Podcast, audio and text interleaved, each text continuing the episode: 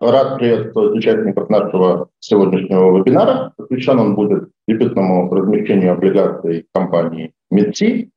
А, наверное, начну с того, что в очередной раз э, признают в любви к АФК-система, присутствующего у нас сегодня в гостях Дмитрия Коробкина, за ту работу, которую АФК-система традиционно делает для того, чтобы российских эмитентов, входящих в АПК-систему, выводить на фондовый рынок, как в сегменте облигаций, так и в сегменте IPO. То есть, мне кажется, что вы проделываете огромную колоссальную работу, которая важна и вам, но на самом деле важна и всему рынку тоже в целом. И вот сейчас, что называется, руки дошли до очередной компании, входящей в АПК-система, до группы МИДСИ, примечательно, что этот эмитент представляет абсолютно новый для российского фондового рынка сегмент. Это сегмент платных медицинских услуг.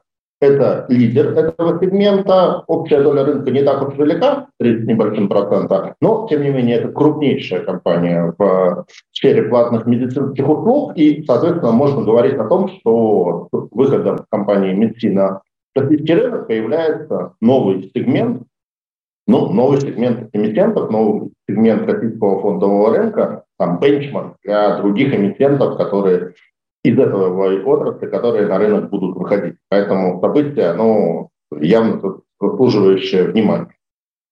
А сама компания МИДСИ ведет свою историю с 96 -го года, но на самом деле предыстоки, они уходят еще там в советское время, в 50-е годы, когда в Москве была создана специализированная клиника по обслуживанию иностранных граждан, которые находятся в Москве. Ну, естественно, как это все было в Советском Союзе, услуги для иностранных граждан были на другом уровне качества по сравнению с теми услугами, которые оказывались рядовым советским гражданам. Поэтому после того, как в 2006 году компания «Клиника» была приватизирована, и, собственно, как бы возник э, в 96-м и возник э, бренд МИДСИ, естественно, это было отличной базой для вот старта таких платных медицинских услуг, поэтому неудивительно, что компания выбилась в одни из лидеров рынка. Работает в основном в Москве, хотя, в принципе, уже и кроме Москвы есть и в Санкт-Петербурге, и еще в 12 регионах присутствие.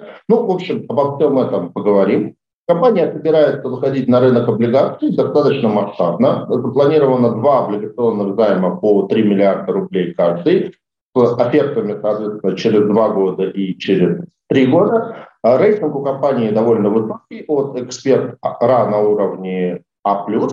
Ну, соответственно, такой вот хороший high-profile, high-quality эмитент на российском рынке. И общаться мы сегодня будем с Ольгой Такировой, членом правления, директором по финансам и инвестициям МИДСИ. Помогать ей будет Дмитрий Коровкин, исполнительный директор по корпоративным финансам АФК-система, и также поможет им Наталья Виноградова, систем бизнес БКС Global Market. По традиции начнем с небольшой презентации. Ольга, Дмитрий, вам слово.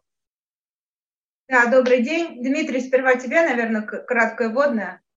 Да, добрый день, коллеги. Ну, Сергей много-много про нас приятного сказал. Спасибо. Вот, рады представить э, нового эмитента.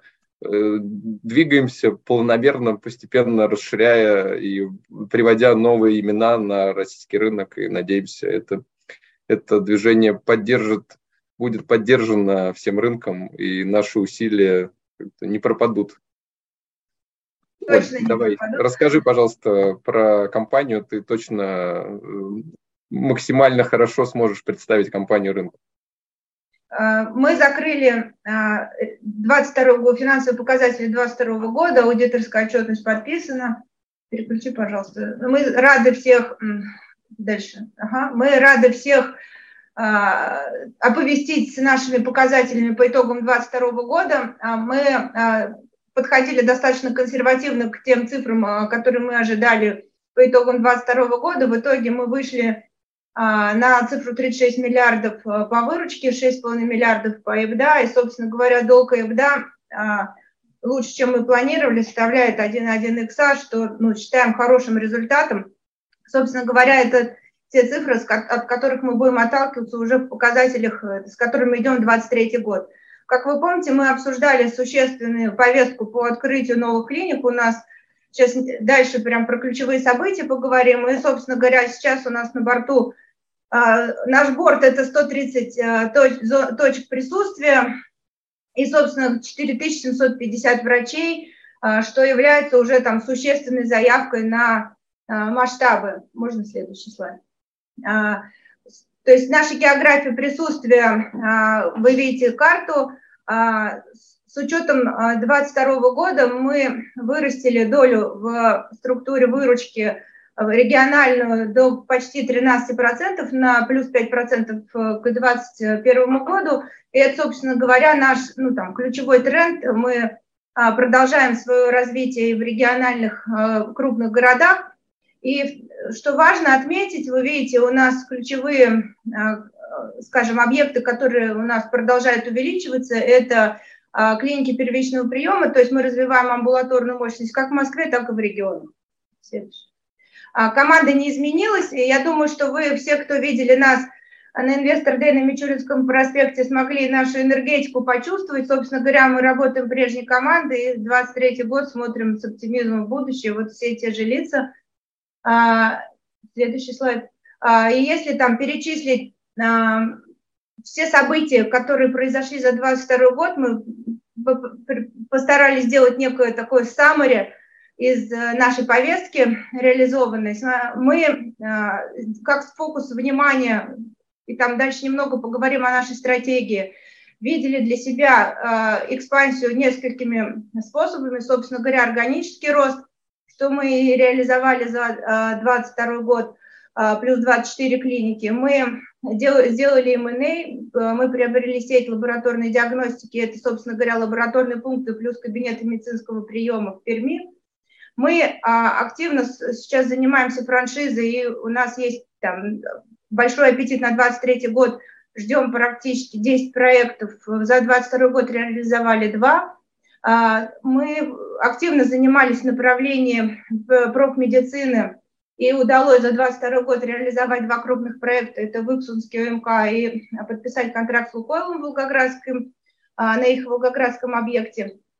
Мы, как нашу зону, скажем, активного внимания, это наши проекты с государством, мы подписали в самом начале февраля этого года уже как результат а, контракт ГЧП с э, э, Нижним Новгородом на создание, собственно говоря, в городе Выкса медицинского такого крупного хаба.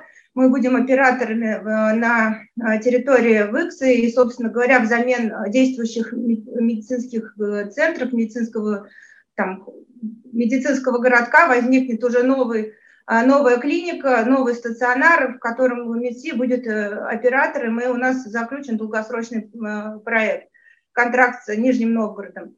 А что еще? Вы понимаете, у нас амбициозные цели по масштабированию бизнеса, и, собственно, наши э, ключевые, э, скажем, вещи, на которые мы опираемся, это цифровизация всех процессов, стандартизация. А, и за 2022 год мы сделали существенные прорывы. Мы идем, как, собственно говоря, в развитие приложений, а, и там об этом немного поговорим позже, SmartMed и там все другие приложения, которые там помогают пациентам и врачам а, более удобную юзабилити для рабочего места или там личного кабинета. Собственно говоря, мы цифровизуем бэк-офис, внедрили электронные документообороты, внутренний, внешний, а, работаем по всем фронтам, что называется. И, собственно говоря, большая повестка медицинская, не буду ее перечислять, все, кто были в, на нашем медицинском центре Мичуринский, смогли это ощутить. Собственно говоря, вы видели всю нашу команду, и она продолжает пополняться. А, если там говорить о концепции, собственно говоря, как мы смотрим на рынок, мы говорим о том, и как раз в самом начале упомянули, что рынок медицины э, сильно фрагментирован. Мы считаем, что это существенное конкурентное преимущество, поговорим об этом. Э, мы э, построили инвестиционную бизнес-концепцию свою, которую считаем эффективный, устойчивый, и ключевые опорные моменты – это хабовая структура, вертикальная интеграция, существенная цель на географическую экспансию. Мы цифровизуем, цифровизуем все процессы, что нам позволяет безболезненно масштабировать их уже там независимо от того, в каком городе мы будем открывать клиники. И, собственно говоря, амбиции, вы видели менеджмент, вы видели команду, амбиции у нас высокие, и считаем, что мы так, в самом так, начале пути масштабирования и там, увеличения выручки и доли рынка.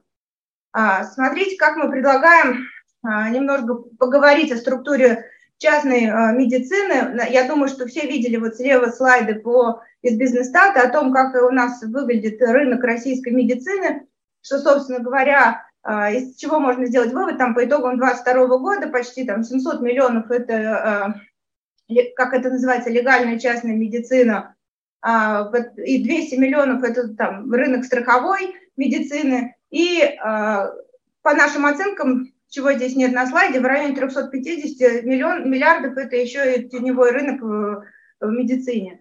Таким образом, как вы видите, рынок, на котором мы, как игроки, готовы соревноваться, что называется, практически полтора, э, полтора триллиона. Да? То есть, исходя из этого, ну, масштабы э, огромные. При этом, если э, проанализировать структуру этого слайда справа, что какую долю составляют ключевые игроки в регионах и в Москве, видно, что ну, поляна просто огромна. И наша концепция, ту, как, именно ту концепцию, которую мы проповедуем, что вокруг бизнес-модели, которую нам удалось выкристаллизовать за эти пять лет э, к 2023 году, наша концепция сможет объединить вокруг себя большого сетевого игрока. Мы говорим о медицине не бутиковой, мы говорим о медицине а, массовой. Мы э, считаем, что у нас большой потенциал в среднем и там а, в среднем минус сегменте. И если еще раз там поанализировать а сколько, если там будут вопросы обычно, почему у премиального сегмента такая хорошая маржа, почему вы не идете туда, ответ следующий.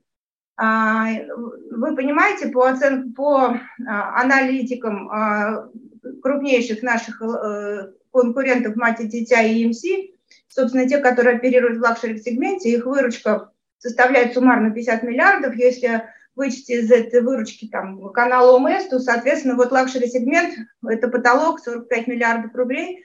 И, собственно говоря, по отчетности 2022 года вы видите, что этот сегмент не прирастает, и, соответственно, ну, потенциал скорее на падение, чем на рост в этом, а, в этом сегменте. Поэтому наша идея средней ценовой категории а, и, там, с прицелами на там, более низкие ценовые категории в регионах, считаем, что это там эффективно, и мы можем а, получить там позиции а, трехзначные в миллиардах рублей по выручке уже там через несколько лет, если там активно взяться за дело, и что, собственно говоря, мы и делаем. А, смотрите по поводу нашей вертикальной, вертикальной структуры, и, собственно говоря, какая ключевая бизнес-концепция, что нам позволяет считать нашу бизнес-модель устойчивой и эффективно, ну, там, оптимистично смотреть на будущее. Первая э, концепция – это диверсификация направлений. Вы видите, что ни одна из структур помощи у нас не достигает там, 20%. Собственно говоря, вот все, что по правую руку вы видите, перечислено э, специалисты там, более узкого профиля. Развивая их, мы еще там ниже будет выглядеть все другие позиции по доле в общем размере выручки. Но при этом, что важно, а, каждое из там, ключевых направлений, там, стоматология, лаборатория, э, диагностика, а, считает, мы считаем, что мы находимся в топе среди российских клиник, которые там специалисты в этом направлении. Исходя из этого, мы можем внутри себя делать уже э, нормальные э, рыночные бенчмарки и, собственно говоря, анализировать себя к себе в зависимости от разных клиник, разных территорий и, и там разных команд внутренних, и это ну, наше конкурентное преимущество. Второе наше конкурентное преимущество – это именно вертикализация хабовой модели от стационаров, э, как отдельно стоящих стационаров, КДЦ это, – это клиники, диагно... амбулатория, диагностический прием, а, плюс а, малые стационары или малооперационные. Дальше клиники первичного приема, клиники у дома – медицина на дому телемедицина. Собственно говоря, эта концепция позволяет как а, ротации, ротации врачей, а, кадровому росту врачей, лучшему росту специалистов внутри команды. И это, собственно говоря, наше существенное конкурентное преимущество. А, ковид показал как раз устойчивость этой бизнес-концепции, и, собственно говоря, вот сейчас дальше на цифрах по трекеру вы это увидите. А, с точки зрения пациента, мы говорим о концепции 360 градусов. А, вы видите, это полный охват всем, всех видов помощи, и это мы считаем также существенным конкурентным преимуществом. Мы активно занимались темой омниканальности, и, собственно говоря, с Эрстен Янгом делали проект в 2020 году, и активно движемся в этом направлении для того, чтобы слышать и слушать пациента, и, собственно говоря, сделать больше сервис именно концепт, и развить концепцию 360 градусов.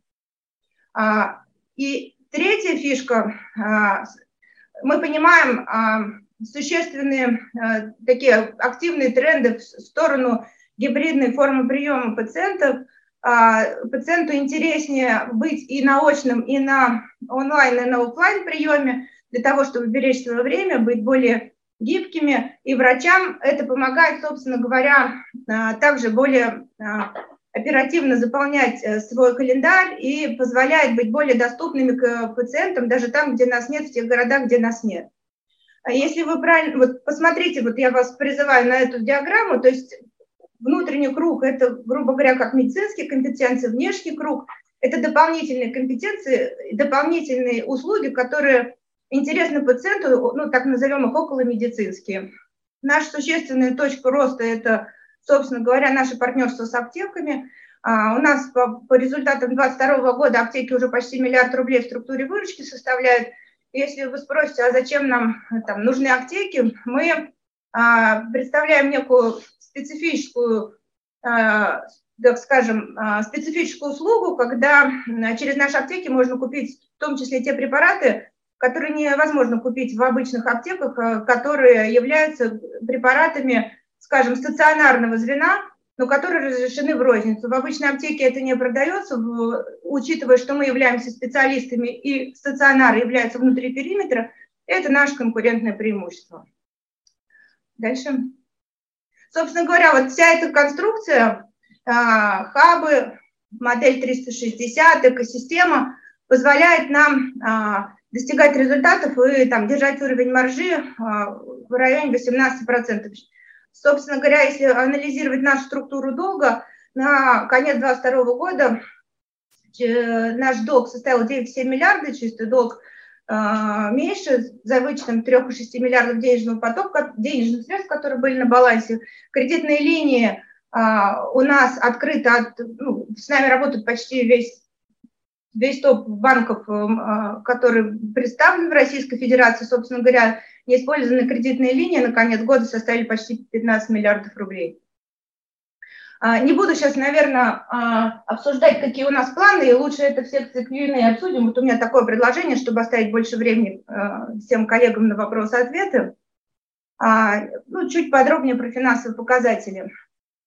Выручка 36, как я уже говорила. Вы видите, портфель диверси... выручки диверсифицирован.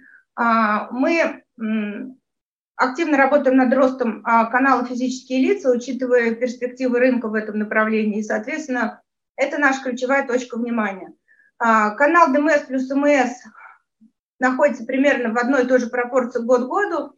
А, мы для себя зафиксировали, что размер МС там, в структуре а, нашего канала составляет ориентировочно, там, я раскрою эту цифру, порядка 6 миллиардов рублей, и мы не планируем его в абсолюте увеличивать. То есть, исходя из этого, вот в структуре выручки он там составил 18% на конец 2022 года. А, собственно говоря, все последующие годы эта цифра уже будет, думаем, порядка 15%. Собственно говоря, это наша тут такая планка, которую мы себе поставили для того, чтобы ну, правильно диверсифицировать и снижать риски зависимости от а, ОМСных контрактов. Дальше. А, структуры и там показатели по EBITDA. Вы видите, мы динамично прирастаем.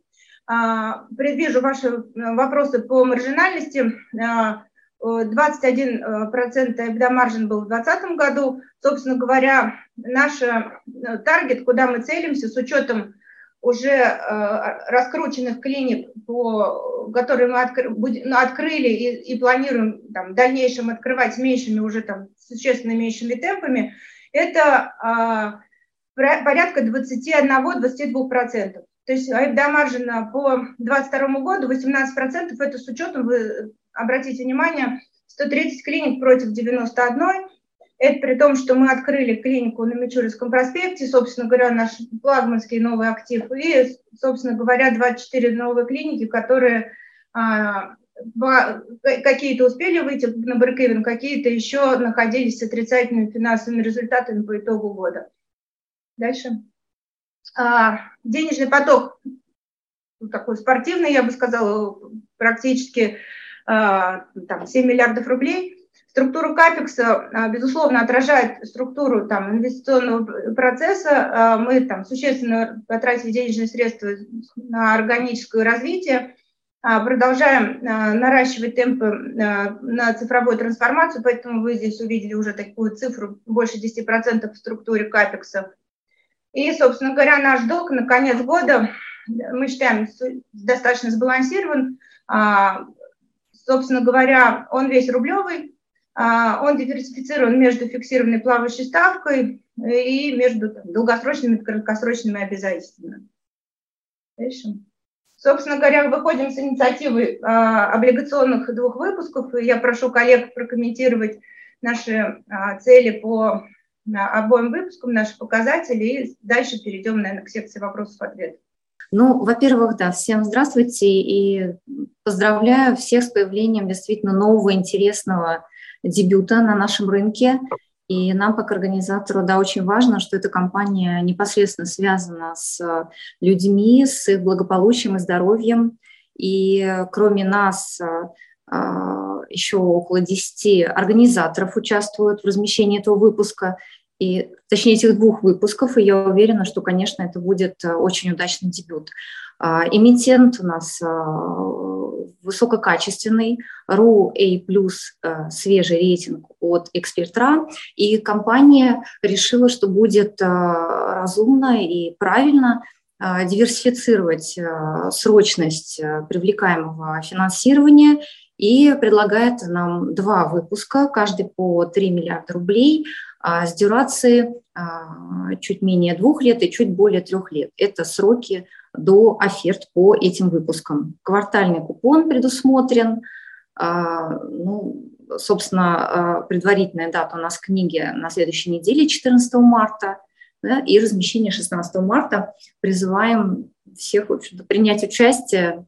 И выпуск рассчитан на широкий круг инвесторов, как институционалов, учитывая высокий рейтинг эмитента, так и частных инвесторов, потому что предлагаемый спред – в общем-то, достаточно интересен для всех инвесторов на нашем рынке. Знаете, вот когда я готовлюсь к вебинару, мне мои аналитики готовят список вопросов, которые надо спросить у компании. И вот этот тот случай, когда я понял, что они зря так сделали свою работу, потому что то количество вопросов, которое нам уже пришло от наших слушателей, оно зашкаливает за все мыслимые рамки. Вот. А, но, тем не менее, я постараюсь все-таки, как бы, поскольку все-таки вопросы так или иначе в основном об одном и том же, я все-таки буду идти по своему плану, миксуя их с теми вопросами, которые нам приходят от наших слушателей. А расскажите для начала о вашей организационной структуре. То есть вот есть как бы компания МИТИ, как эмитент, как юридическое лицо, то есть это холдинг, в который отдельные клиники входят как там, отдельные юридические лица со своими балансами, или как бы отдельные клиники – это филиалы. И немножко про структуру собственности, то есть э, АФК-система, насколько я понимаю, она то консолидирует 100%, то частично выходит. Были вроде планы про привлечение стратегического инвестора, вот тоже про это хотелось бы попросить прокомментировать, наверное, туда частично вас, частично Дмитрия. Хорошо. А, у нас в группе в несколько юридических лиц, два э, крупнейших, это группа компаний МИТСИ и МИТСИ-2. А, у нас практически вся филиальная сеть, собственно говоря, историческая группа компаний МИТСИ себя консолидировала, и на этом юрлице мы, собственно говоря, и продолжаем развитие клиник. МИДСИ-2 – это наше юридическое лицо, которое консолидирует в себе э, Красную Пресню и Пирогов, клинику на Пироговской.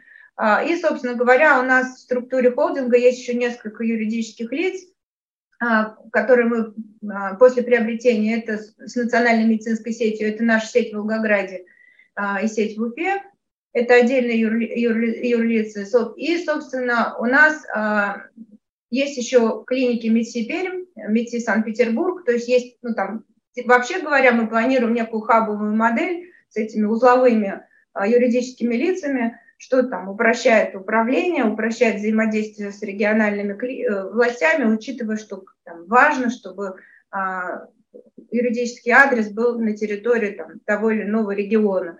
И эту, собственно говоря, опцию мы тоже этим исполняем.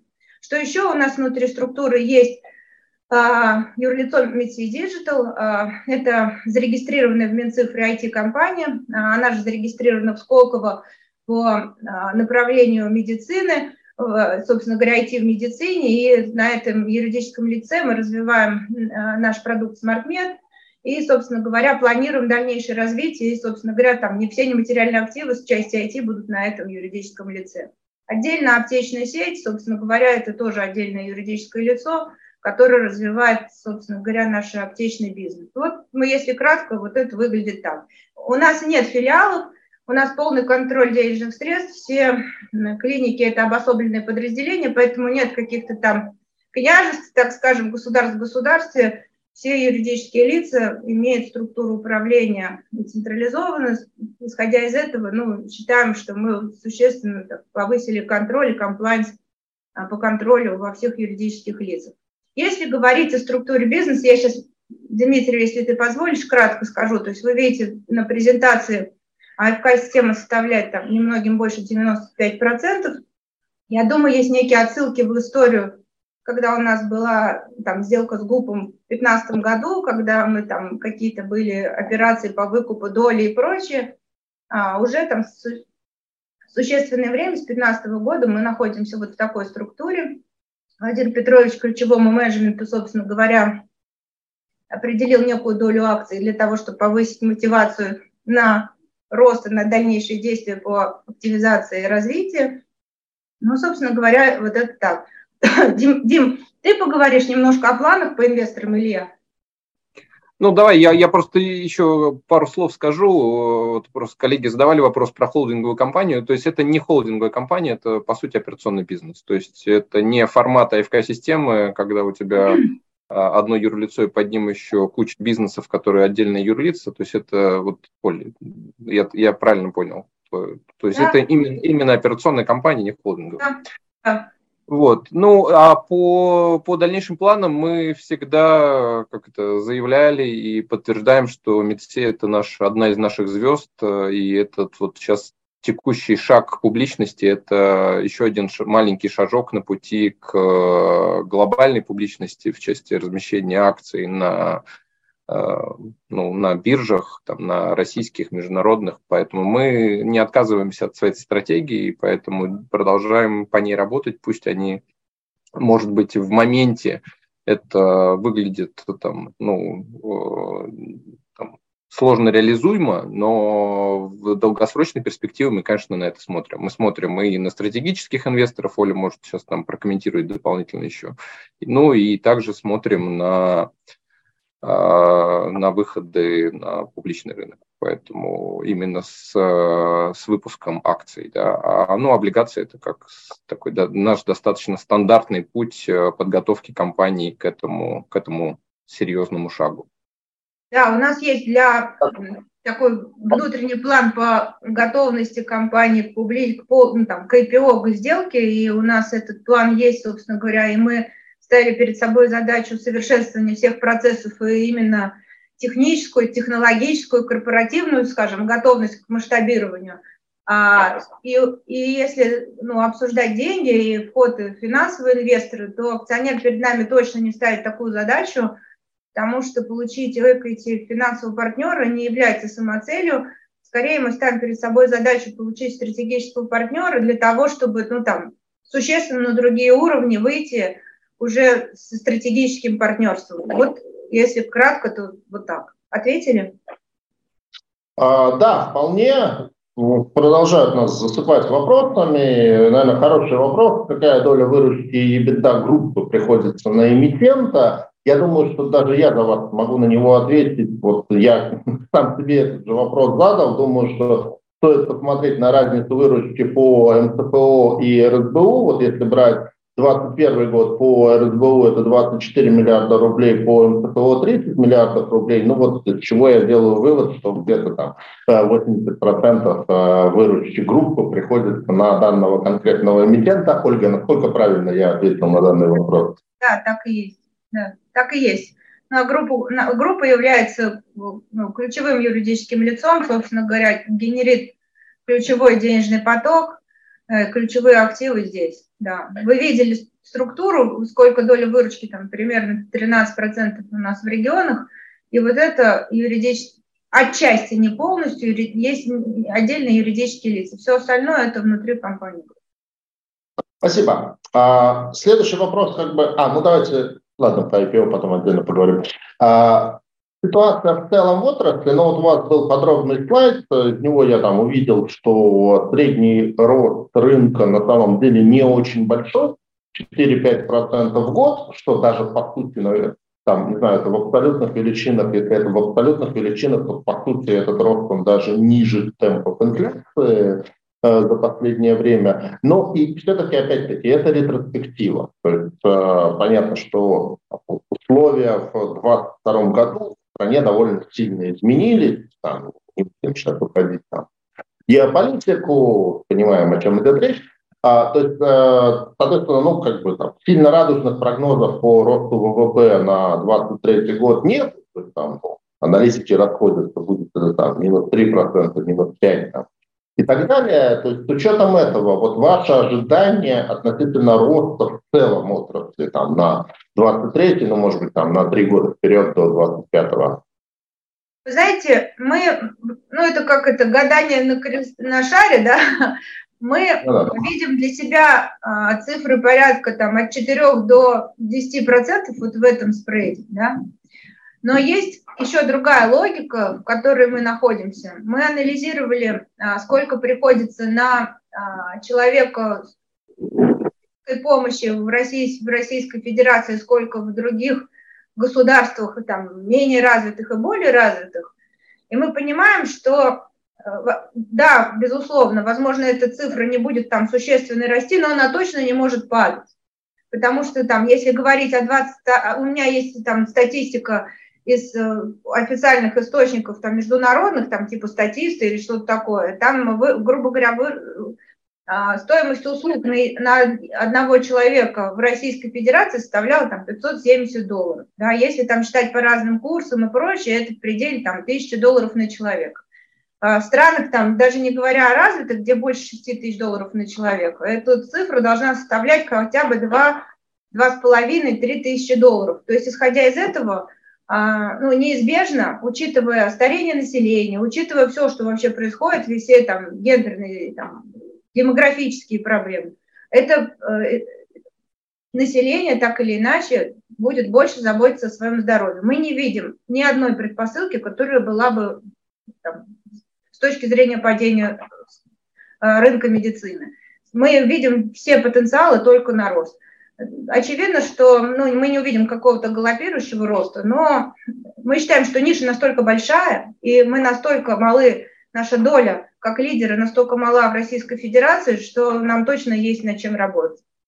Конечно, всем эмитентам сейчас, кем проводим вебинары, всегда нельзя войти в вопрос каких-то санкций. То есть, с одной стороны, я так понимаю, что все-таки медицинское оборудование – это та категория товаров, которые на данный момент под санкции или не попали совсем, или попали крайне незначительно, но все-таки вот как-то там, э, тут как бы кроме непосредственно функционной истории, есть же вторая история расчетная, то есть да, там может быть э, купить-то им можно, но не, непонятно как рассчитываться, потому что банки с другим под санкции попадают. Насколько вас эта вся история затрагивает, если там наносят ли вред существующие санкции, есть ли риск ввода каких-то новых станций, которые могут прям существенно осложнить работу. Потому что, ну, как бы понятно, что там 90% оборудования высокоточного медицинского, это все, это даже не китайское, это таки в основном серьезно европейское, американское. Смотрите, мы тоже по этому поводу существенно переживали, однако ну, информация следующая. Даже после, ну я начну с конца, даже после того, когда Олимпус, там, японские компании, объявили о том, что они уходят с российского рынка, а, представительство Олимпус точно никуда не ушло и поспешило нам в этот же день привести свой документ, заверяющий, что они были, есть и будут на территории Российской Федерации и просят, просят как бы подтвердить поставки и не разрывать контракт. Да? Это первое. Второе, мы точно видим, что компании GE, которые там американские, и они поставщики и а, ультразвуковой техники, и ВЛ, и а, МРТ, КТ, ребята не то, что не ушли с рынка, а наоборот заняли еще более агрессивную позицию и пытаются вытеснить там с рынка Philips а, и так далее. Исходя из этого, не закрылся ни один сервис-центр, и все продолжают работать. Медицина, а, наверное, одна из таких отраслей, и, может быть, единственных, которая не, не претерпела там существенных каких-то изменений с точки зрения поставки как именно препаратов а, жизненно важных, так и техники, и даже наоборот, мы увидели а, по итогам закупок уже там 22 года даже существенную еще экономию не только в УЕ, но и, собственно говоря, в цене в условных единицах, потому что мы увидели еще больше интерес, потому что а, компании-партнеры в, в этом видят скорее даже возможность получения рынка, ну, под шумок, что называется, чем наоборот. Это первое. Второе, у нас, если так анализировать с точки зрения плана Б, С там, и так дальше, мы являемся крупнейшим покупателем, у, и у нас контракты прямые, мы не занимаемся внешней экономической деятельностью, мы закупаем все в рублях уже на территории растаможенной, на территории Российской Федерации, все эти предприятия имеют свои здесь а, официальные представительства, они осуществляют ввоз, регистрацию, собственно говоря, тамож, таможенные все истории и прочее. И э, я вас уверяю, они предприняли все усилия для того, чтобы и цепочку поставок наладить, и, собственно говоря, бесперебойность. Мы для себя отметили, если так анализировать к прошлому году, в 2022 году цепочка поставок удлинилась максимум, ну, с учетом там уже стабилизации, да, максимум на плюс неделю. Это говорит о том, что да, там слегка изменились условия, может быть, они дольше тратят время на таможне, на оформление, но так или иначе приезжают вовремя, максимальная цепочка по отгрузкам там запчастей и прочее 3-4 недели, что я комфортным уровнем. А учитывая, что вся наша техника, она априори а, была закуплена у ведущих брендов, имеет существенный срок полезного использования, а мы, собственно говоря, навировали ну, всю технику за 21 и 20, ну, там, 20 22 год, вот так мы эти три года этим занимались, то мы внутри себя тоже являемся ну, своего рода рембазой, да, и у нас есть там план С или там Д, как, и у нас очень много аналогов внутри группы по оборудованию, мы имеем запчасти внутри самих себя же. И у нас есть служба инженеров, э, которые умеют это оборудование чинить и так дальше. Поэтому мы, в принципе, не видим э, существенных рисков для нас. Мало того, в случае проблем мы видим для себя даже новый бизнес, потому что многие компании из медицинского сообщества попросили нас в случае, если будут какие-то сложности, чтобы мы взяли себе на борт их как ну, рембаза для того, чтобы поддержать бесперебойность их оборудования. То есть, исходя из этого, мы считаем, что мы ну, в хорошем состоянии находимся и не видим для себя там каких-то драматизмов в этом направлении. Ну, дай бог. А, следующий вопрос, который хотел задать, отчасти вы на него уже ответили, то есть вот а, в отчете эксперта в рейтинговом, по-моему, указано, что 92% вашей выручки приходится на Москву. А, ну, это было по результатам 2021 года. У вас в презентации по 2022 году было уже 87. Поэтому, я так понимаю, на вопрос о том, планируете ли вы увеличивать долю регионов вашей выручке, видимо, ответ он такой положительный и подтверждает текущей динамикой. Ну вот, условно говоря, на горизонте, там, я не знаю, три года, как вы видите долю Москва, не Москва?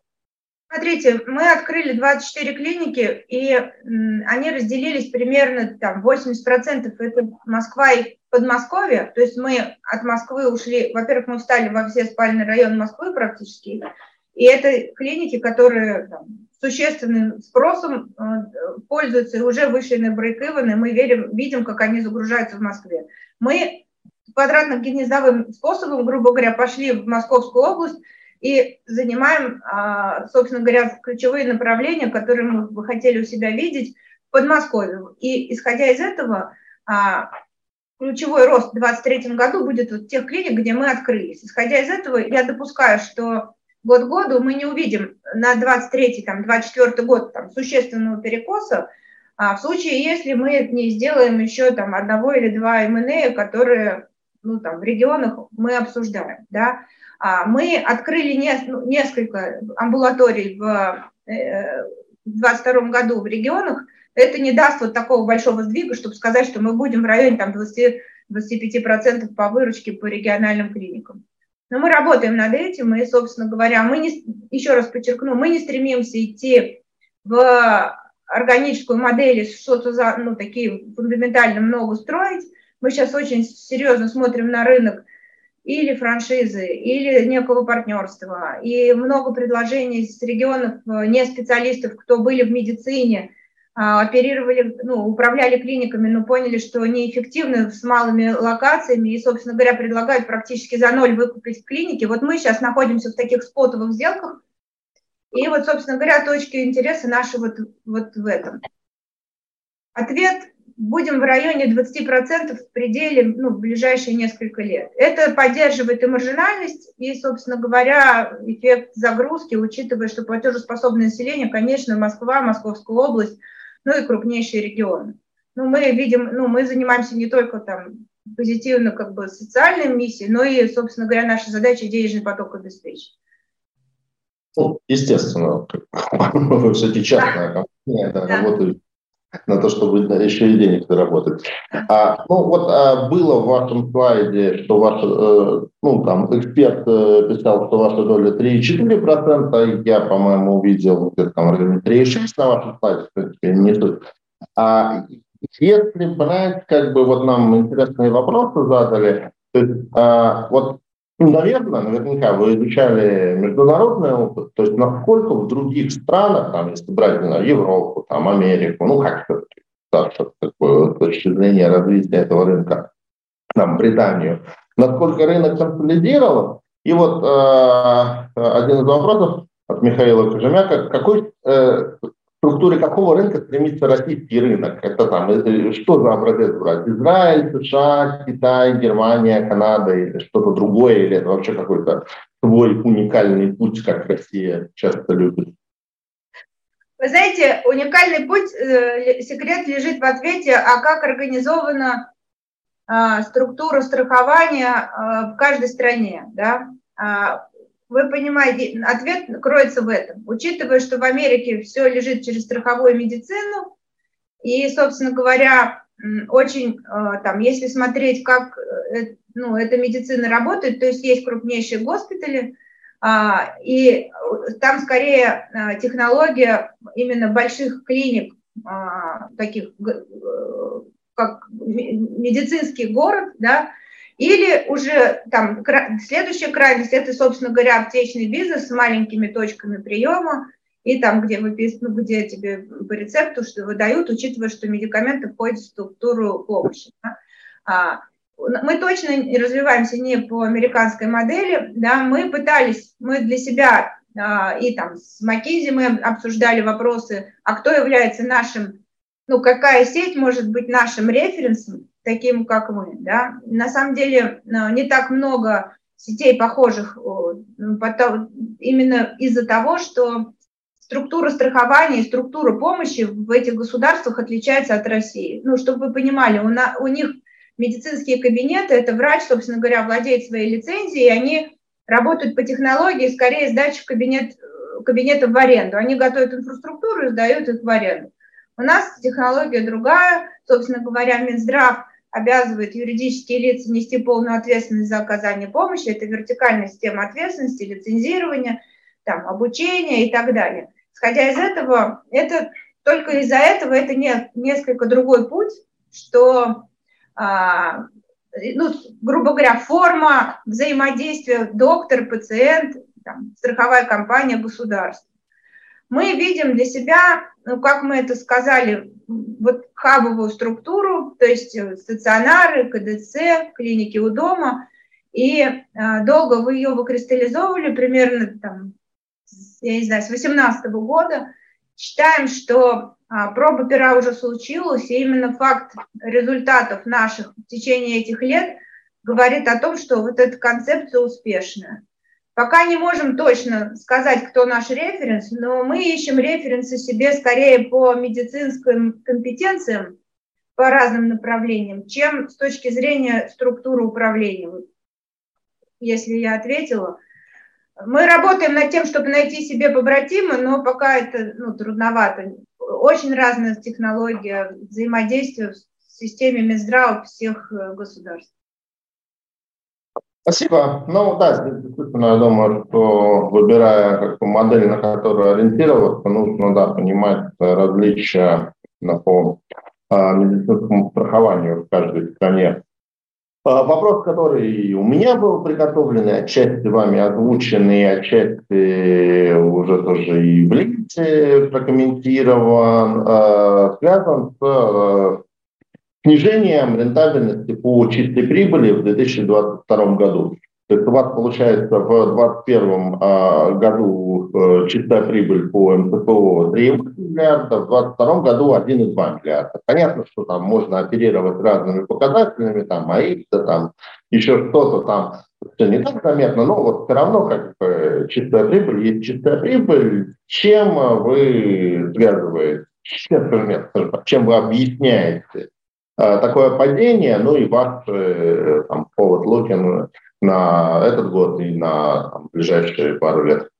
Для того, чтобы ответить, предлагаю там сейчас небольшое вводное. Э, у нас был существенный крупный проект вместе с Капитал Группой. Мы его там раскрывали в прошлом году внутри состава отчетности. Проект наш ПЖК «Небо».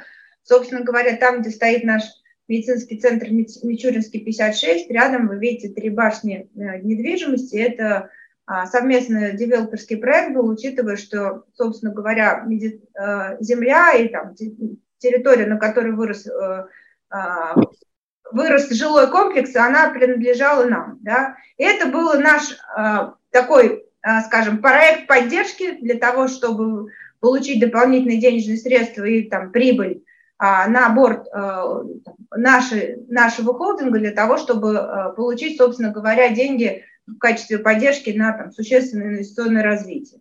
А, очевидно, что проект имеет свой конец. А, проект завершился практически в 2022 году. Дольщики получили свои права на жилье, э, ключи, и, собственно говоря, он будет в 2023 году. У нас будет разделение юридического лица, финансовый результат. Мы консолидировали все эти годы по МСФО, и, собственно говоря, разделение с капитал-группой случится в 2023 году, проект закроется. Очевидно, что а, мы не можем, грубо говоря, если вот анализировать раздельно а, денежные, ну, финансовые показатели девелоперские от медицинских, то тогда будет ну, там, более очевидные цифры. Да? И второй фактор, то есть два фактора, которые влияют на чистую прибыль. Второй фактор – инвестиционная программа там, 24 клиник – дала существенную разницу в ну, там, стартовые изменения по амортизации внутри года. И это, собственно говоря, ну, там, фактор, который несколько приопустил наш финансовый показатель а, в 2022 году. Учитывая, ну я предвижу следующий вопрос, отвечу сразу, да, мы его связываем всегда, когда это обсуждаем. Учитывая, что те клиники, которые мы открывали в 2022 году, они по большей степени, там, исключая Мичуринский, это амбулатория, у которых срок, а, они уже практически все, кто открыт в первом полугодии, вышли на брейк-ивен, и, собственно говоря, период окупаемости мы ожидаем а, где-то в районе некоторые от трех там, до пяти там, лет. Да. Срок окупаемости красной прессинг, к примеру, она достигла окупаемости по итогу 2022 года у нас 7 лет.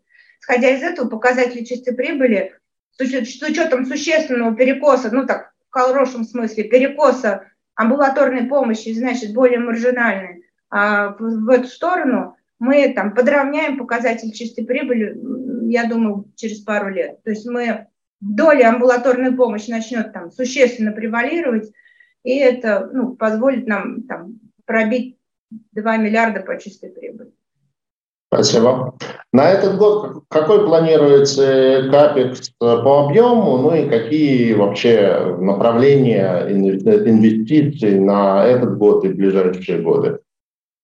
Да, хороший вопрос. А, он, мы сделали бюджет в разных сценариях, а, учитывая, что я думаю, как и все, как это гадали на хрустальном шаре с вопросом, а куда пойдет геополитика и какой будет э, ну, да как, какая будет страна к концу 2023 года. Да? А мы, ну там, кто был с нами на Investor Day, мы там консервативные на четвертый квартал прошлого года смотрели, однако там результаты, вы сами видите, были лучше, чем мы планировали. Исходя из этого, у нас есть два сценария, ну так, если в крупную клетку, два сценария бюджета. Мы достаточно консервативно смотрим на капекс, и по моим как бы аппетитам мы должны потратить в пределах там 4-5 миллиардов рублей. Да? То есть у нас там на программу поддержки при пределе мы ну, тратим обычно, учитывая уже большую инфраструктуру, там, не больше 2 миллиардов, остальные средства потратим на там, поддержку программы развития, на вот эти спотовые МНЭ и прочее. Да? А, в случае, если мы поймем, это будет история там к середине года, что мы там все позитивно, рынки не выглядят такими негативными, как ну, относительно там, России, относительно внутренней обстановки, то мы займем более агрессивную позицию с точки зрения развития. И, а, может быть, это такой хитрый ответ, но отвечу так. А, все будет зависеть от того, на какого показателя EBITDA мы целимся. Наш порог по EBITDA, долг EBITDA, 3, чистый долг EBITDA 3 икса. Это та крышечка, вот выше которой мы никак не должны уйти. Исходя из этого, а, учитывая инвестиционную фазу полтора-два года, а по крупным объектам еще больше, то я вот настолько, ну, как бы заранее планирую все процессы и там предвижу э, эту всю историю. И именно поэтому мы не идем сейчас Э, капексоемкие проекты, а и делаем именно спотовые сделки, вот эти, как я говорю, за условный ноль, учитывая, что рынок их предлагает, мы ими пользуемся. Поэтому а, мы очень осторожную позицию занимаем, и там, если инвесторы опасаются, что мы продолжаем занимать там активную стратегию тратить там порядка там 8-9 там, миллиардов в год, мы притормозились и наблюдаем за тем, что происходит. Поэтому не бойтесь, ребят. Спасибо.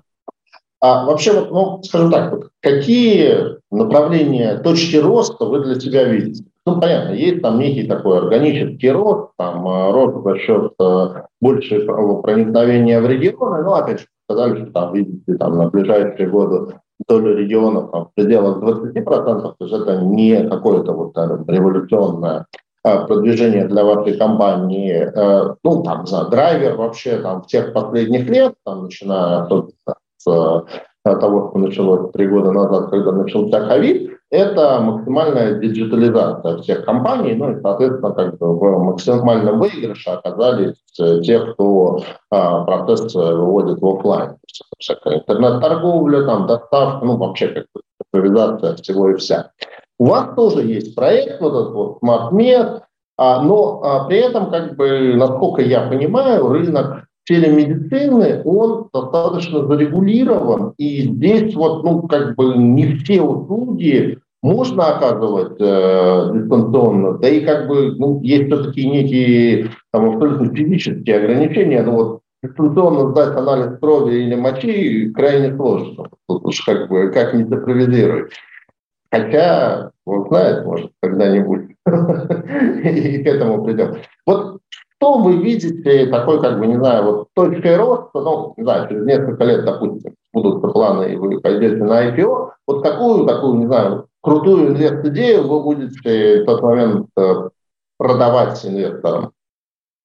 А, смотрите, дайте шагами. А, мы внутри многократно обсуждали и там, если честно, мы вот здесь и сейчас не верим в модель телемедицины раздельно, типа онлайн и офлайн, мы в такую конструкцию не верим. А, мы пробовали и видим, что пациентам интереснее гибридная модель, когда ты доктора мог, можешь увидеть и онлайн, и офлайн. И скорее там телемедицина – это как способ, это как сервис, а не как отдельный вид услуги. Вот это наша позиция. И, скажем, то, э, как мы это видим за там, результатом 2023 года, я вам скажу. Мы считали ROI от вложения в смартмет и там, во все вопросы цифровизации именно клиентского пути, вот эти личные кабинеты и прочее. Так вот, эффект вложения там, внимание, 370%. Знаете почему? Потому что это комбо-история, да, то есть мы видим, что пациенты, которые а, ходят к врачу в офлайн, могут перемежать эти приемы в онлайне в случае, когда там повторный прием и прочее, прочее. Сложно а, убедить э, пациента взаимодействовать с врачом онлайн, когда он его ни разу не видел, и вот этого доверия, контакта нет.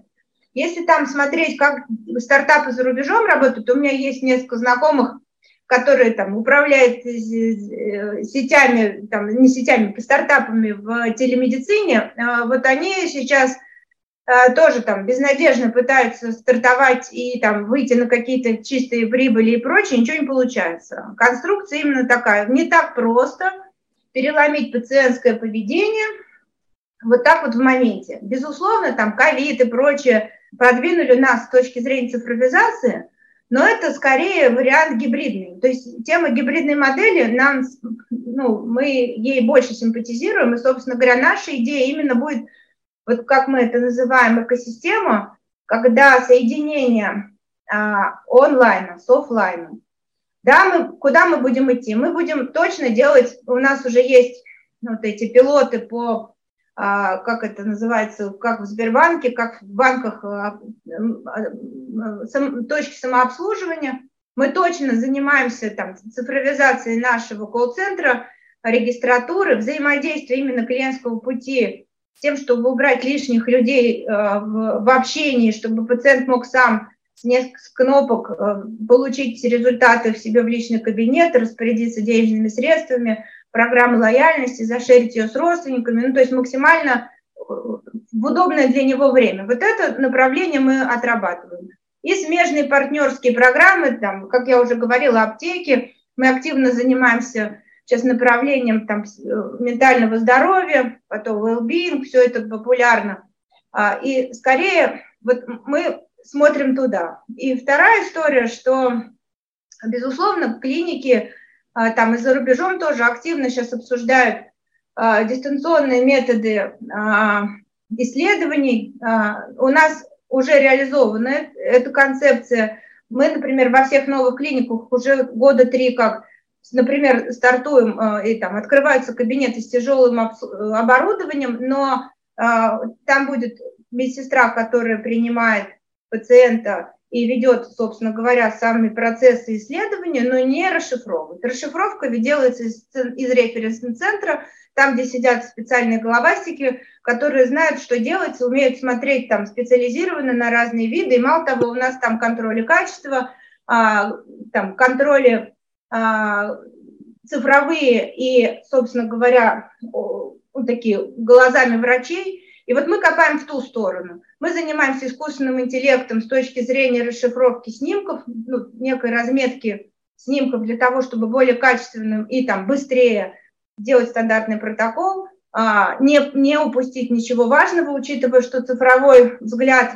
ну, по каким-то вопросам более качественный, чем, ну, учитывая, что мы должны обеспечить там, медицинский контроль и так дальше.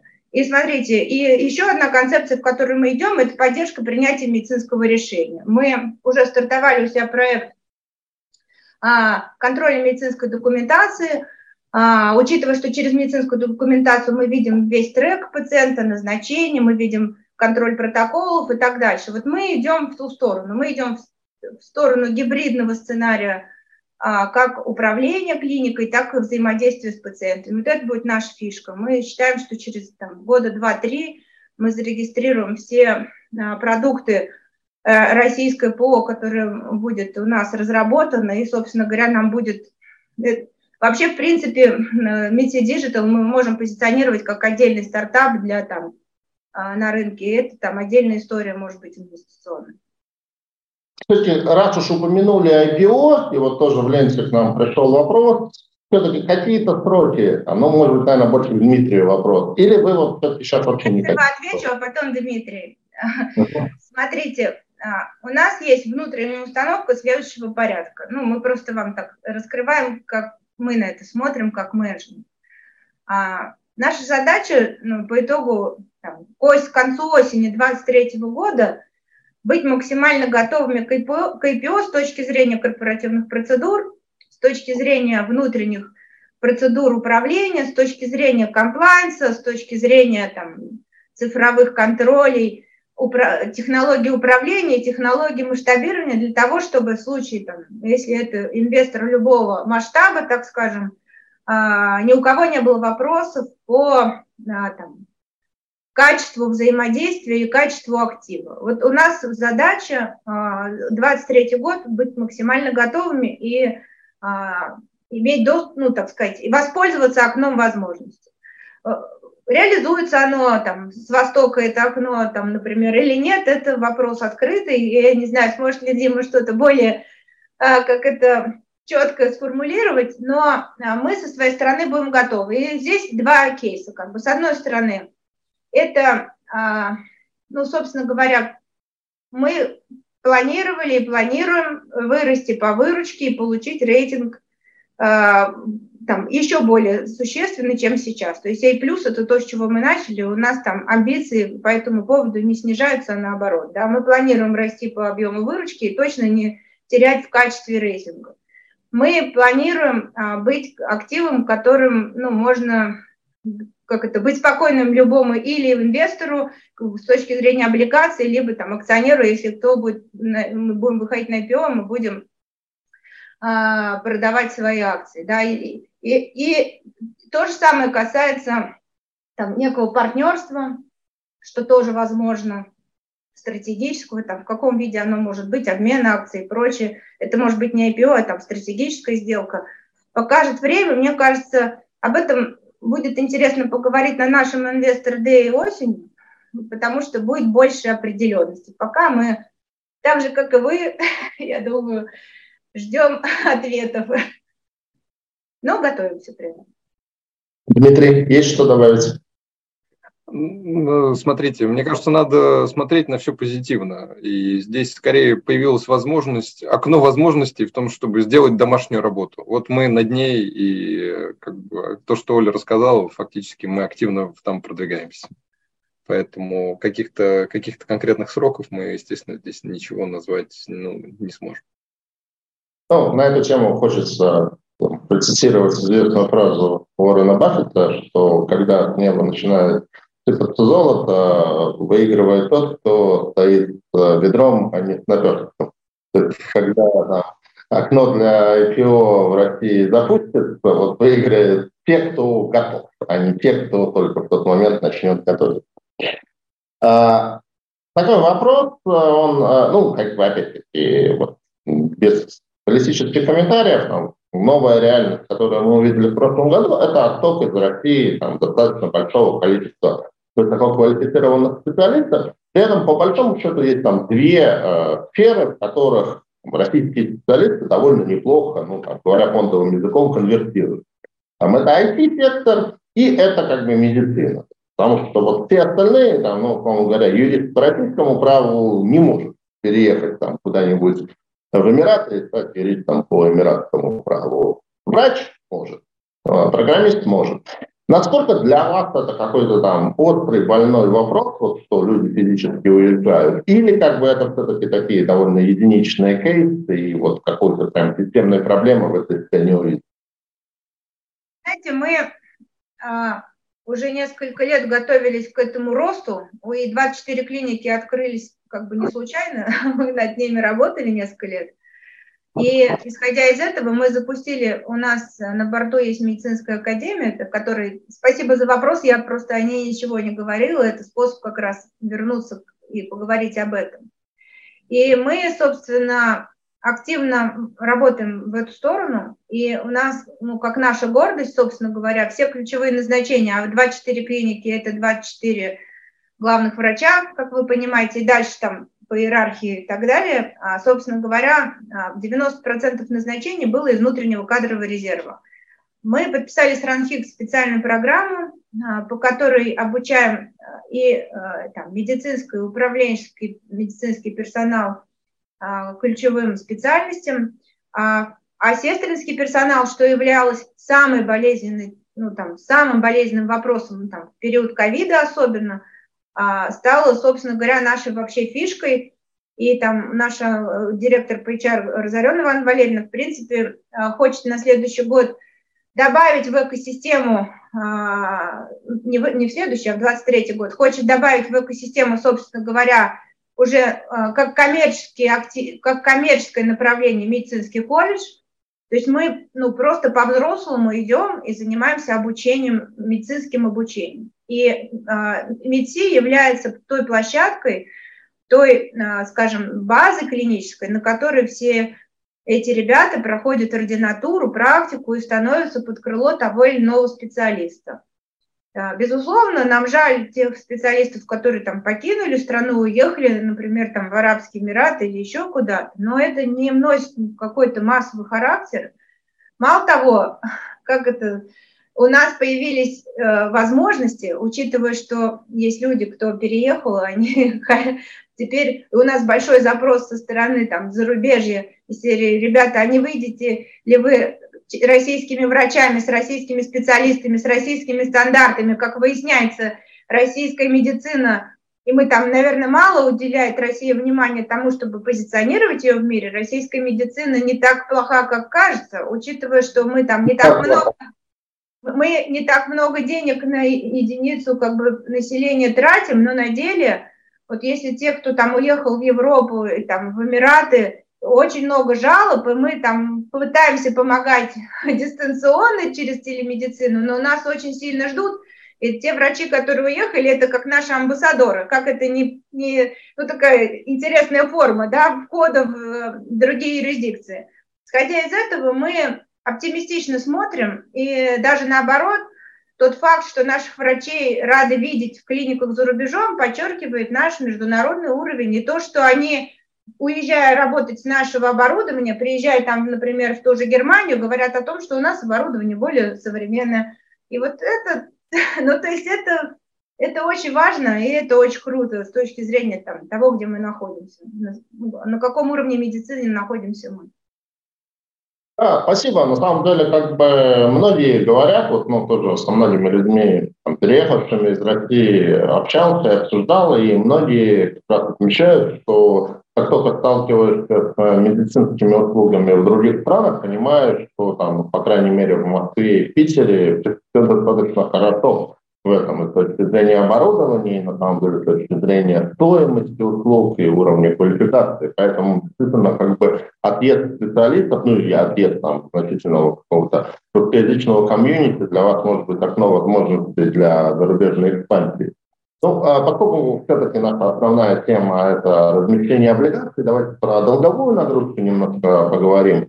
То есть а, вот эксперт, э, комментируя а, ваш рейтинг, отмечает, что в 2001 ну, в 2021 произошло существенный рост долговой нагрузки примерно на 35%, а я вот еще обратил внимание, глядя на вашу отчетность, что в 2022 году у вас произошло довольно серьезное перераспределение долгосрочной и краткосрочной нагрузки. Там краткосрочная нагрузка э, существенно выросла, там, ну, где-то 13, 13 7, до 18, 80 на 5 миллиардов, а, а долгосрочная немножко снизилась. Вот чем связана такая ребалансировка долго, ну, и его увеличение абсолютно, и его существенная ребалансировка в сторону краткосрочного сегмента.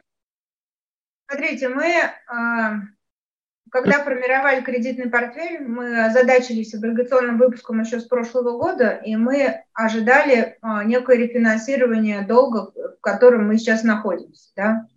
А, это первое. Второе, учитывая ну, размер долга, я бы так сказала, если бы у нас был там в районе трех иксов, это бы можно было считать за риск, да, учитывая, на какой уровень у нас объем кредитных лимитов и какой объем долга, а, мы позволили себе там держать ну, там, 60 на 40 структуру краткосрочной, долгосрочной ну, на начале 2023 года.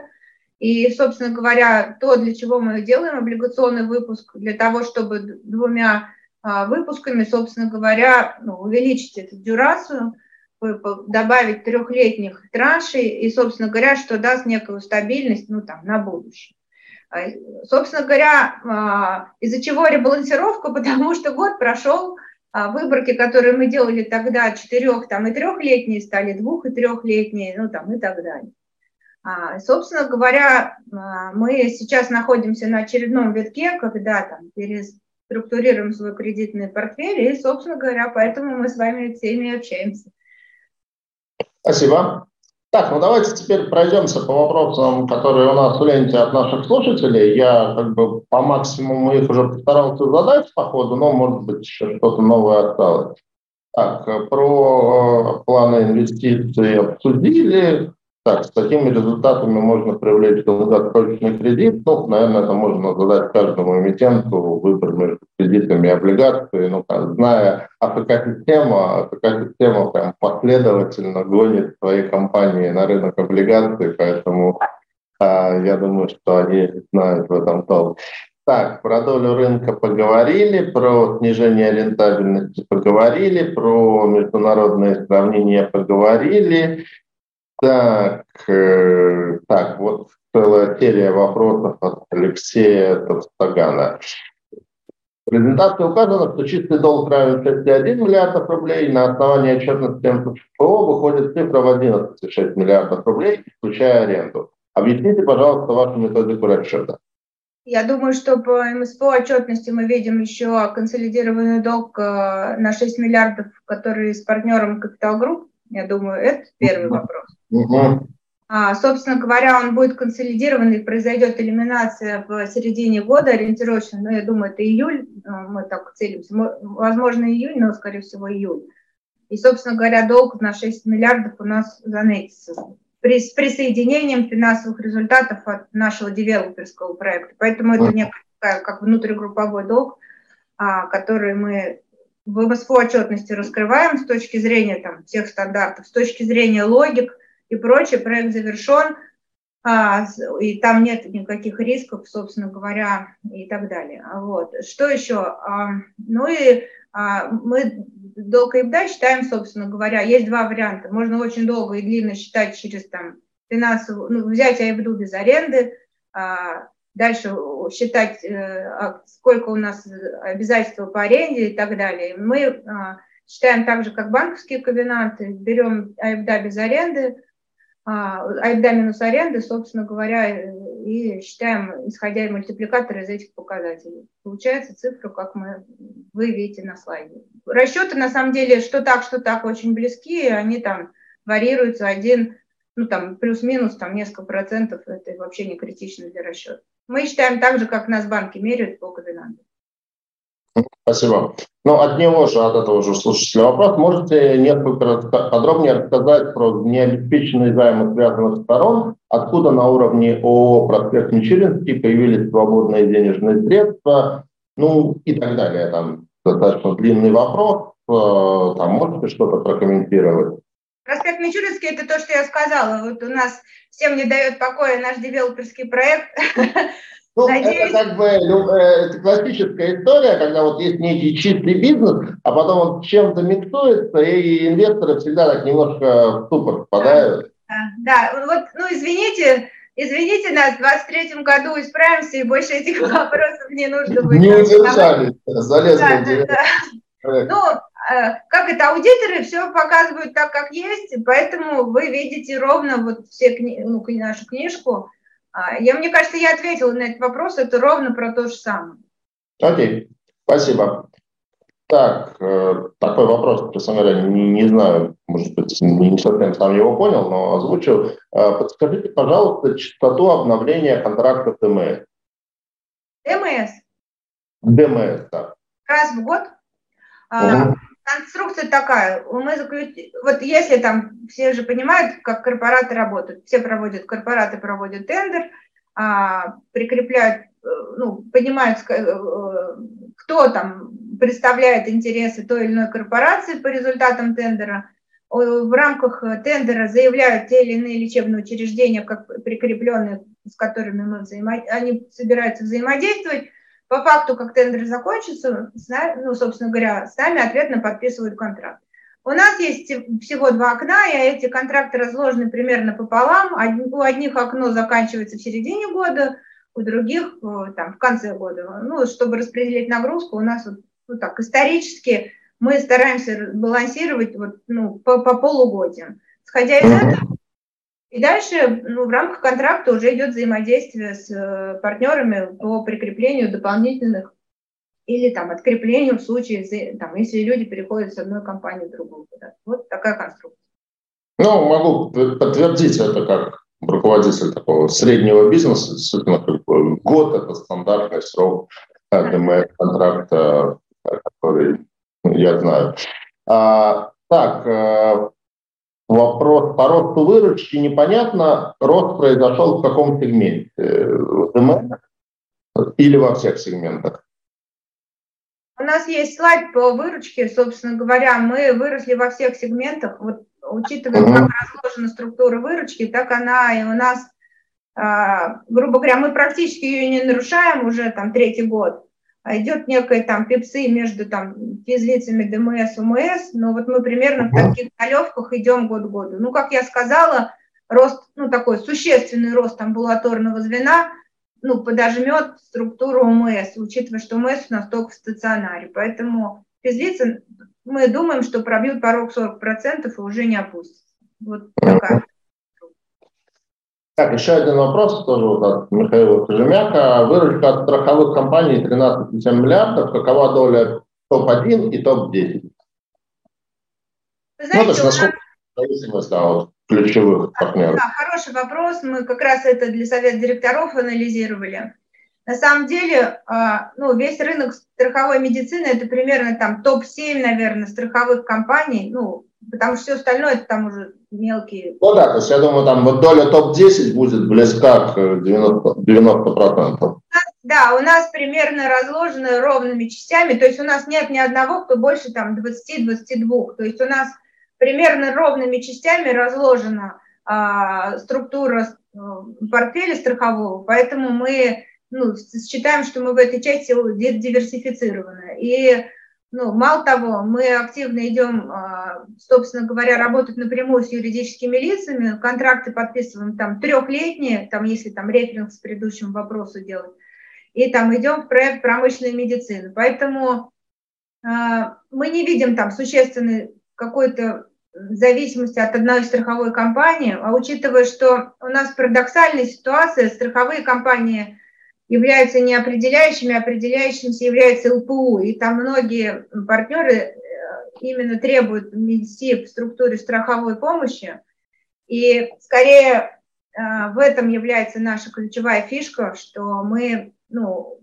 все хотят, чтобы мы заявлялись в их тендерах на там, оказание помощи, потому что это залог успеха. Да? И вопрос, какой, какой состав помощи, какие клиники наши, они заявят там, медицинскую страховку предприятия. Поэтому конкуренция вот здесь идет скорее, а, а не то, что там нас... В общем, мы являемся безусловным лидером в страховом бизнесе, и открытие клиник у дома ну, просто дает нам ну, существенное преимущество относительно вообще любого конкурента. Ну да, безусловно, здесь, конечно, как бы вот, наличие как бы сети, оно дает возможность, потому ну, особенно если мы говорим про мегаполис, то, конечно, там для человека время, э, которое он может доехать до клиники, там, от дома или от работы, оно имеет огромное значение. Конечно, в сетевых проектах появляется преимущество. Еще один вопрос, значит, э, просто рассказать про ваши операционные показатели по 2022 году, количество посещений, средний чек, число оказанных услуг стационара, загрузка амбулаторного звена в динамике к 2021 году. Смотрите, у нас э, как я уже говорила, загрузка амбулаторного звена, как, как вообще, в принципе, у нас концепция открытия новых клиник устроена, и почему мы так быстро выходим на break-even, да? А мы а, работаем кустовым способом, ну, мы так, это кустовое управление, то есть мы, у нас вся Москва разделена на некие кусты, и, собственно говоря, в каждый куст добавляется новый ЛПУ, который мы открываем, новая клиника. И, собственно, врачи начинают мигрировать с одного актива на другой. Поэтому есть моменты, когда загрузка там, текущих активов снижается, в новых активах увеличивается. Но зато э, после этого они все начинают вот так, ну, как бы выравниваться. И мы видим, например, как у нас а, загрузки, как у нас растет загрузка, и там по некоторым новым активам у нас она уже там достигает 30%, предельная загрузка наших ЛПУ, которые мы считаем как ну, там, удобными для пациента, ну, максимально это где-то 65-70%.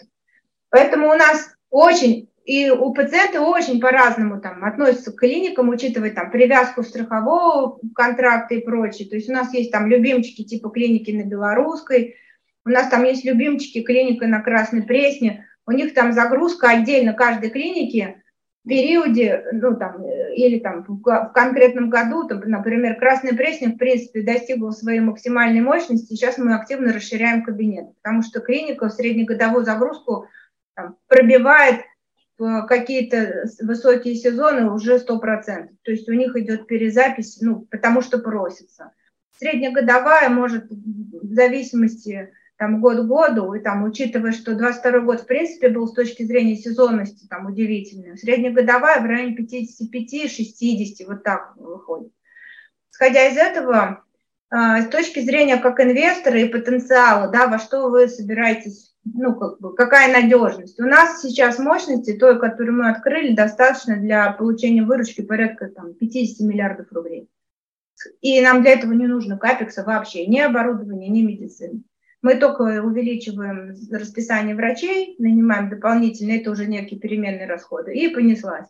Исходя из этого, а, учитывая, что мы находимся в разных локациях, и там Московская область и так дальше раскрылась, и мы а, видим именно в этом наш существенный потенциал. Ну и почему, собственно говоря, наши акционеры так не торопятся нас монетизировать, потому что тот капекс, который мы затратили 2021-2022 год, будет отдавать свой финансовый результат 23 и 24. На финальную загрузку мы, ну, такую некую целевую, мы встанем ну, где-то 24 начало 25 года. Вот такой у нас план. Поэтому вы аппетит наш понимаете, куда мы целимся. Мы, ну, серьезные амбиции имеем, чтобы преодолеть порог по выручке 50 миллиардов. Спасибо. А, совсем немного у нас времени осталось, поэтому там, стараюсь максимально коротко и так, максимально короткие ответы. Там, недавно компания выплатила дивиденды. Какие дальнейшие планы по дивидендам на 23 и 24 год? Выплатили дивиденды в размере миллиард рублей а, для того, чтобы с точки зрения инвестиционной истории был, собственно говоря, трекинг по дивидендному потоку с акционером взаимоотношения в части дивидендов следующего плана. Все будет зависеть от аппетита на, на рост. Да? А, собственно говоря, мы это будем обсуждать летом. У нас обычно летом такая стратегия с менеджментом, с, инвестор, с нашим а, инвестором, говорю, с акционером.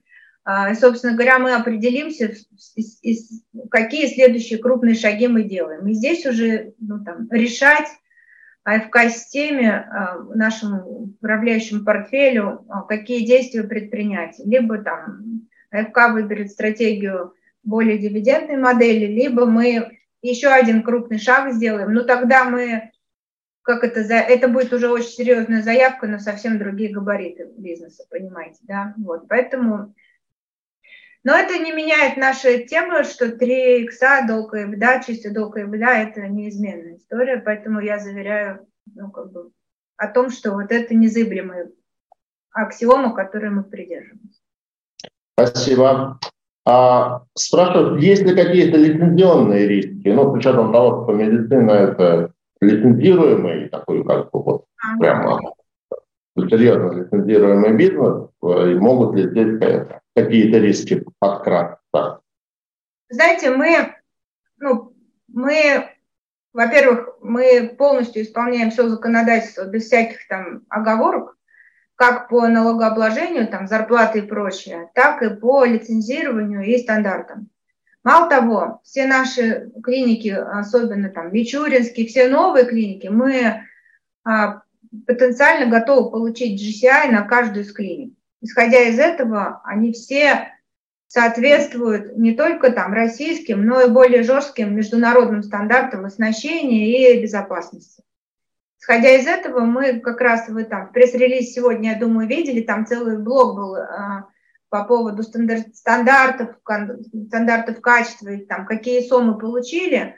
А, мы в целом вообще не видим рисков, это наша работа, и перед открытием клиник мы честно проходим лицензирование, собственно говоря, это там занимает некоторое время, порядка там месяца-двух, учитывая там зависимость сложности объекта, это удлиняет сроки открытия, но мы это делаем и получаем все разрешения, и у нас нет проблем ни с пожарными, ни с, с ни с кем. То есть мы в этом отношении, ну, как это, считаем, что каждый стандарт – это безопасность пациентов и врачей. Поэтому и мы международные, именно международные стандарты исполняем. И поэтому и, и постоянно разбираем еще все там работу над ошибками и прочее, прочее, жалобы пациентов, риск, ну, какие-то рисковые ситуации, возникшие у врачей и прочее, прочее. Поэтому мы работаем над этим и не берем на себя никаких рисков в этой части. Угу.